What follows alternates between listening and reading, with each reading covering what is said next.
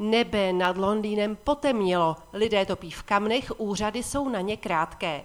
To psali zpravodajské servery minulý týden. A článek popisoval, jak Londýn čelí nejhoršímu znečištění ovzduší za několik posledních let.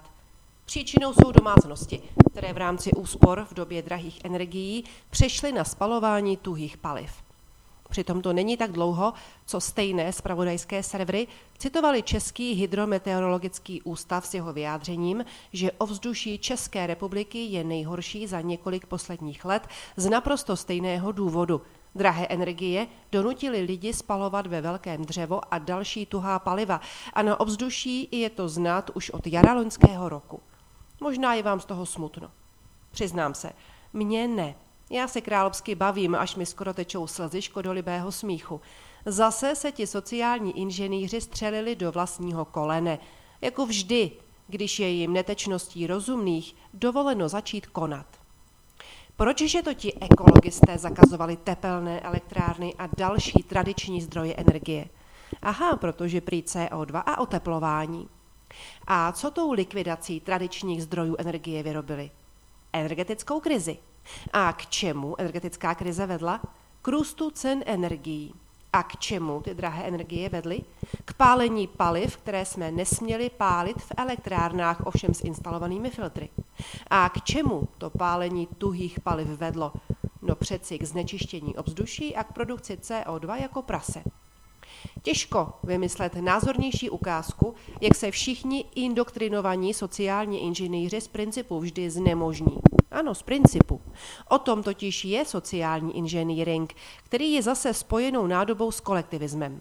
Je o tom, že stejně jako perpetuum mobile nemůže fungovat, i když ho budete zkoušet po tisící, ani sociální inženýring a kolektivismus nebude nikdy fungovat, jedno kolikrát ho vyzkoušíte. Chybou perpeta mobile není to, že se dosud vždy chybně stavělo. Jeho chybou je to, že se jedná o fiktivní koncept v nesouladu s přírodními zákony.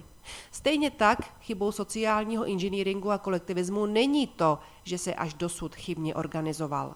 Jeho chybou je to, že je v nesouladu s přírodními zákony, s biologií. Představa, že Evropa za vynaložení strašlivých nákladů přebuduje svou ekonomiku tak, aby se ekonomika stala uhlíkově neutrální, tím se svět přestane oteplovat a tím zabráníme peklu na zemi, je stejně naivní jako představa perpeta mobile. Je naivní v každém bodě. Je naivní vize, že pokud by Evropa takové uhlíkové neutrality dosáhla, budou ji následovat další země světa a další přírodní živly světa, včetně například soptících sopek. Naivní je vize, že lze položit rovnítko mezi uhlíkově neutrální ekonomikou a oteplováním. A naivní je i vize, že pokud by se hypoteticky zastavilo oteplování země, zabráníme tím peklu a pokud se ochladíme, bude líp.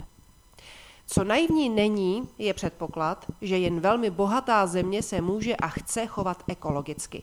Že pouze země, v níž bude ekonomika svobodná a nebude dušená státní ideologií, bude bohatá. A že jakmile nás začne ovládat Green Deal, schudneme. Důkaz Londýn. Důkaz Český hydrometeorologický ústav. Víte, proč nefungoval komunismus?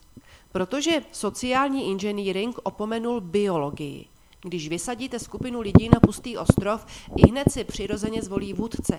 Okamžitě se mezi nimi vytvoří přirozená hierarchie. Hierarchie lidské společnosti je totiž naší biologickou potřebou. Někteří jsme přirození charismatičtí vůdci a někteří jsme přirozeně submisivní. Ale hierarchie a rozdíly mezi námi jsou.